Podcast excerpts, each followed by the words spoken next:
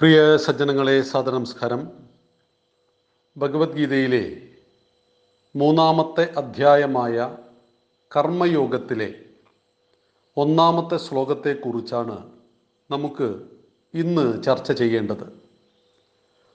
അർജുന ഉവാച ജായസി ചേത് കർമ്മണസ്തേ മതാ തത്കിം കർമ്മണി ഘോരേ മാം നിയോജയസി കേശവ. ജായസി ചേത് കർമ്മണസ്തേ മതാ ബുദ്ധിർജനാർദ്ദന തത്കിം കർമ്മണി ഘോരേ മാം നിയോജയസി കേശവ.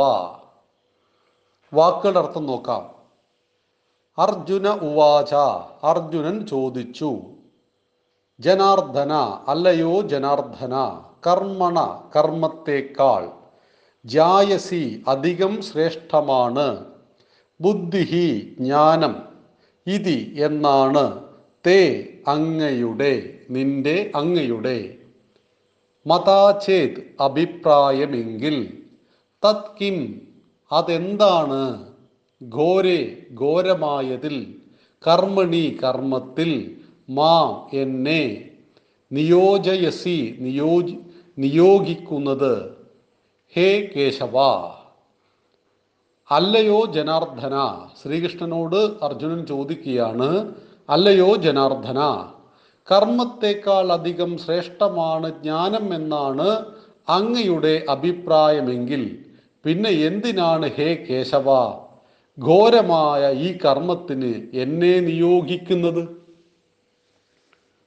പ്രിയ സജ്ജനങ്ങളെ ഭഗവത്ഗീതയിൽ ഒന്നാമത്തെ അധ്യായം അർജുന വിഷാദയോഗവും രണ്ടാമത്തെ അധ്യായമായ സാഖ്യയോഗവും നമ്മൾ കഴിഞ്ഞ നൂറ്റിപ്പത്ത് ദിവസമായിട്ട് ചിന്തിച്ചു. ഒന്നാമത്തെ അധ്യായത്തിൽ നാൽപ്പത്തിയേഴും രണ്ടാമത്തെ അധ്യായത്തിൽ എഴുപത്തിരണ്ടും ശ്ലോകങ്ങളാണ് ഉള്ളത്.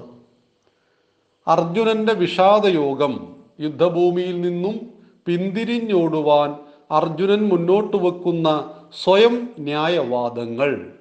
അവിടെ ഒരു മറുപടിയും ഒന്നാമത്തെ അധ്യായത്തിൽ ഭഗവാൻ പറയുന്നില്ല. രണ്ടാമത്തെ അധ്യായത്തിൽ സാഖ്യയോഗത്തിലൂടെ ഭഗവാൻ സഞ്ചരിച്ചപ്പോൾ ആത്യന്തികമായത് ജ്ഞാനമാണ് സ്ഥിതപ്രജ്ഞയാണ് എന്ന് അർജുനോട് പറയുകയാണ്. ഉടനടി അർജുനന്റെ ചോദ്യമാണ് കർമ്മയോഗത്തിൽ ഒന്നാമത്തെ ചോദ്യം ഒന്നാമത്തെ ശ്ലോകം അർജുനന്റെ ചോദ്യമാണ്. ഇതാണ് ഹിന്ദുധർമ്മത്തിന്റെ സൗന്ദര്യം എന്ന് പറയുന്നത്. ഭഗവാൻ പറഞ്ഞു എന്നതുകൊണ്ട് കണ്ണടച്ച് സ്വീകരിക്കുന്നില്ല അർജുനൻ. അപ്പൊ ചോദ്യം ചോദിക്കുകയാണ്. ശിഷ്യന്റെ മനസ്സിലുണ്ടാവുന്ന നിസ്സാരമായ ചോദ്യങ്ങൾ പോലും ഗുരുവിനോട് ചോദിക്കുവാൻ സ്വാതന്ത്ര്യമുള്ള അങ്ങനെ ചോദിക്കണമെന്ന് നിർബന്ധമുള്ള ഒരു ദർശനത്തിന്റെ പേരാണ് ഹിന്ദുത്വം. ചോദ്യം ചെയ്യാതെ വിശ്വസിക്കുവിൻ എന്നെവിടെയും നമ്മൾ പറയുന്നില്ല. ദൈവത്തെ ചോദ്യം ചെയ്യരുത് ദൈവത്തിന്റെ പ്രതിനിധികളെ ചോദ്യം ചെയ്യരുത് ഗ്രന്ഥങ്ങളെ ചോദ്യം ചെയ്യരുത്. ഇങ്ങനെയൊക്കെ ആര് പറഞ്ഞാലും മനസ്സിലാക്കുക അവർക്ക് ഹിന്ദുവിനെ അറിയില്ല. ഹിന്ദുവിന്റെ സൗന്ദര്യം എന്ന് പറയുന്നത് ചോദ്യം ചോദിക്കുവാനും വിമർശിക്കുവാനും എല്ലാമുള്ള അവകാശമാണ്. പക്ഷെ ഈ വിമർശനത്തിന് അടിസ്ഥാനമുണ്ടാവണം. പല ആനുകാലിക ഹൈന്ദവ വിഷയങ്ങളെക്കുറിച്ച് നമ്മൾ സംവദിക്കുമ്പോൾ ഏത് വിമർശനങ്ങളോടാണ് ആരോഗ്യകരമായ മറുപടി നമ്മൾ പറയുന്നത്? വിമർശനങ്ങളിൽ കഴമ്പുണ്ടാവണം. വിമർശനങ്ങൾ പല തലത്തിലുണ്ട്. ഒന്ന് എല്ലാം അറിഞ്ഞിട്ടും അതിനെ നശിപ്പിക്കുവാനുള്ള വെറുപ്പ് കൊണ്ടുള്ള ചില കുബുദ്ധികളുടെ ചോദ്യങ്ങൾ. രണ്ട് അല്പമായിട്ടറിയാം പക്ഷെ ആന്തരികമായിട്ട് അതിനെ പഠിക്കാൻ തയ്യാറായിട്ടില്ല. അങ്ങനെ അറിവില്ലായ്മയിൽ നിന്നുള്ള ചോദ്യങ്ങൾ. മൂന്നാമത്തേത് ഒന്നും അറിയില്ല. അവിടുന്നും ഇവിടുന്നും പാർട്ടി ക്ലാസ്സുകളിൽ നിന്നും കേട്ടത് എവിടെയും പോയി പറയുന്ന ഒരു സ്വഭാവം. ഇങ്ങനെയുള്ള വിമർശനങ്ങൾ ധാരാളം തലങ്ങളിലുണ്ട്. ഇവിടെ ഹിന്ദുവിനെ സംബന്ധിച്ചിട്ടുള്ള ഭാഗ്യം നിങ്ങളുടെ മനസ്സിൽ ദൈവത്തെക്കുറിച്ചോ ആചാരങ്ങളെക്കുറിച്ചോ വിശ്വാസങ്ങളെക്കുറിച്ചോ എന്ത് സംശയമുണ്ടായാലും അത് അർഹനായ ഗുരുവിനോട് അപ്പ ചോദിച്ച് അത് ക്ലിയർ ആക്കണം അല്ലെങ്കിൽ അതിൽ ഒരു വ്യക്തതയെ കൈവരുത്തണം. ഇതാണ് ഭാരതത്തിന്റെ സവിശേഷത. അതുകൊണ്ട് തന്നെ നമ്മുടെ എല്ലാ ഗ്രന്ഥങ്ങളും ഗുരു ശിഷ്യ സംവാദമാണ്. പത്തോ മുപ്പതോ ശിഷ്യന്മാരെ മുന്നിലിരുത്തി ഗുരു ചോദിക്കുമ്പോൾ ആ മുപ്പത് ശിഷ്യന്മാരുടെയും തലങ്ങൾ വ്യത്യസ്തമായിരിക്കാം. അതിബുദ്ധിശാലികൾ തീരബുദ്ധി പ്രകടിപ്പിക്കാത്തവർ ഒക്കെ ഉണ്ടാവാം. അങ്ങനെ ബുദ്ധിശാലികളായ ശിഷ്യന്മാർ ചോദിക്കുന്ന ചോദ്യങ്ങൾ ചിലപ്പോൾ ഗുരുവിന് മറുപടി പറയാൻ പറ്റാത്തത് പോലും ആയിരിക്കാം എന്നാൽ ഇവിടെ അർജുനൻ ചോദിക്കുന്നത് ഭഗവാനോടാണ്. ഭഗവാൻ രണ്ടാമത്തെ അധ്യായത്തിലെ എഴുപത്തിരണ്ട് ശ്ലോകങ്ങളിലൂടെ ബഹുഭൂരിപക്ഷം രണ്ടാമത്തെ അധ്യായത്തിലെ ശ്ലോകത്തിലും ഭഗവാൻ പറഞ്ഞ ആശയം എന്തായിരുന്നു? ഏറ്റവും ശ്രേഷ്ഠം ജ്ഞാനത്തിന്റെ വഴിയാണ്. ജ്ഞാനയോഗത്തിന്റെ വഴിയാണ് ഏറ്റവും ശ്രേഷ്ഠം. അതാണ് അറിവ് ജ്ഞാനം. ആ സ്ഥിതപ്രജ്ഞൻ എന്ന് പറയുന്ന സ്ഥിതിയിലേക്ക് ഉയരണമെന്ന് പറഞ്ഞു. അപ്പോൾ അർജുനൻ ചോദിക്കുകയാണ് ഭഗവാനെ അങ്ങയുടെ അഭിപ്രായത്തിൽ ജ്ഞാനമാണ് ഏറ്റവും പരമമായതെങ്കിൽ അങ്ങിപ്പം എന്നോട് പറയാൻ പോകുന്നതും എന്നോട് തുടക്കത്തിൽ പറഞ്ഞതും നീ കർമ്മം ചെയ്യൂ എന്നാണ്. ഏത് കർമ്മമാണ് ഇവിടെ യുദ്ധഭൂമിയിൽ ഞാൻ ചെയ്യേണ്ടത്? അതാണ് ഘോരമായ കർമ്മം. ഏതാണ് ആ ഘോരമായ കർമ്മം? യുദ്ധം. കൊലപാതകം തന്നെ. തന്റെ ബന്ധുജനങ്ങളോട് യുദ്ധം ചെയ്യണം. പിതാമഹനോടും ഗുരുവിനോടും യുദ്ധം ചെയ്യണം. അങ്ങ് പറയുന്നതിൽ വൈരുദ്ധ്യമുണ്ടോ? ഈ ചോദ്യമാണ് പ്രസക്തമായ ചോദ്യമാണിത്. ഭഗവാൻ ഉപദേശിച്ചു കൊടുക്കുന്ന ഉപദേശങ്ങളിൽ വൈരുദ്ധ്യമുണ്ടോ? ഒരു ഭാഗത്ത് അർജുനോട് പറയുന്നു അർജുന നീ യുദ്ധം ചെയ്യൂ.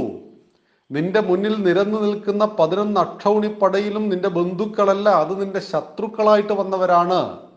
ഇന്നലകളിൽ നീ അവരെ ബന്ധുവായിട്ട് കണ്ടു രക്തബന്ധം ഒക്കെ ഉണ്ട്. പക്ഷെ ഇപ്പൊ കൺമുന്നിൽ നിൽക്കുന്ന യോദ്ധാവായ നിന്റെ മുന്നിൽ നിൽക്കുന്നത് എതിർപക്ഷത്തുള്ള യോദ്ധാക്കളാണ് അവർ ശത്രുക്കളാണ്.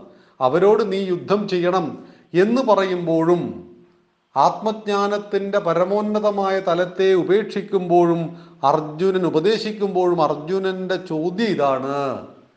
എങ്കിൽ ഈ ജ്ഞാനത്തിന്റെ വഴിയിലൂടെ ഞാനങ്ങ് സഞ്ചരിച്ചാൽ പോരെ? ഈ കർമ്മം എനിക്ക് എന്തിനാണ്? അപ്പൊ ഈ ഘോരമായ കർമ്മങ്ങൾ ചെയ്യുവാൻ ഭഗവാൻ എന്നെ നിയോഗിക്കുന്നത് എന്തിനാണ്? ഇതാണ് ഈ ശ്ലോകത്തിലൂടെ അർജുനൻ ചോദിക്കുന്നത്. ഇങ്ങനെ ചോദിക്കുമ്പോൾ അർജുനന് ഓരോന്നോരോന്ന് വ്യക്തമായി വരികയാണ്. ആദ്യഘട്ടത്തിൽ അർജുനന് ആത്മാവെന്താണ്? ദേഹവും ദേഹിയും തമ്മിലുള്ള വ്യത്യാസം എന്താണ് സ്ഥിതപ്രജ്ഞൻ എന്താണ്? ഈ അങ്ങനെ ആ വഴിയിലൂടെ സഞ്ചരിച്ച് സ്ഥിതപ്രജ്ഞനായ ഒരു മനുഷ്യന്റെ ലക്ഷണങ്ങൾ എന്താണ്? ഇതൊക്കെ അർജുനൻ ചോദിക്കുമ്പോൾ മറുപടി പറയുകയാണ്. കൃത്യമായ രീതിയിലാണ് ഭഗവാന്റെ മറുപടി. പിന്നീട് ഒരു സംശയമില്ലാതിരിക്കുവാൻ വേണ്ടിയാണ് നമ്മൾ കഴിഞ്ഞ കുറേ ദിവസങ്ങളിൽ ആത്മാവിന്റെ വ്യത്യസ്ത ഭാവങ്ങളെക്കുറിച്ച് നിരന്തരം സംസാരിച്ചിരുന്നു. അപ്പം നമ്മുടെ ചില പഠിതാക്കൾ തന്നെ ചോദിച്ചിരുന്നു ഒരേ വിഷയമല്ലേ ഇത്? അതിൽ എനിക്കൊന്നും ചെയ്യാനില്ല. ഭഗവാന്റെ ഉപദേശങ്ങൾ ഒരു വിഷയത്തിൽ പത്തും ഇരുപതും ശ്ലോകങ്ങളാണ്. എന്തുകൊണ്ട്?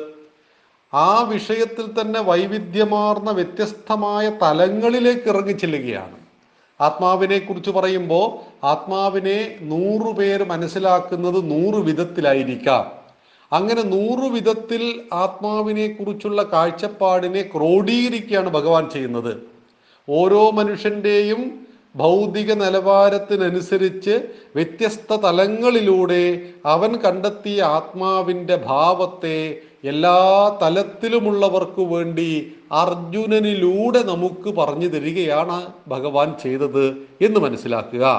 ആ സമയത്ത് മൂന്നാമത്തെ അധ്യായമായ കർമ്മയോഗത്തിൽ അർജുനൻ ഒന്നാമത്തെ ശ്ലോകം അർജുനന്റെ ചോദ്യമാണ് അല്ലയോ ജനാർദ്ദന കർമ്മത്തേക്കാൾ അധികം ശ്രേഷ്ഠമാണ് ജ്ഞാനം എന്നാണ് അങ്ങയുടെ അഭിപ്രായമെങ്കിൽ എന്തിനാണ് ഈ ഘോരമായ യുദ്ധത്തിന് അങ്ങ് എന്നെ നിയോഗിക്കുന്നത്?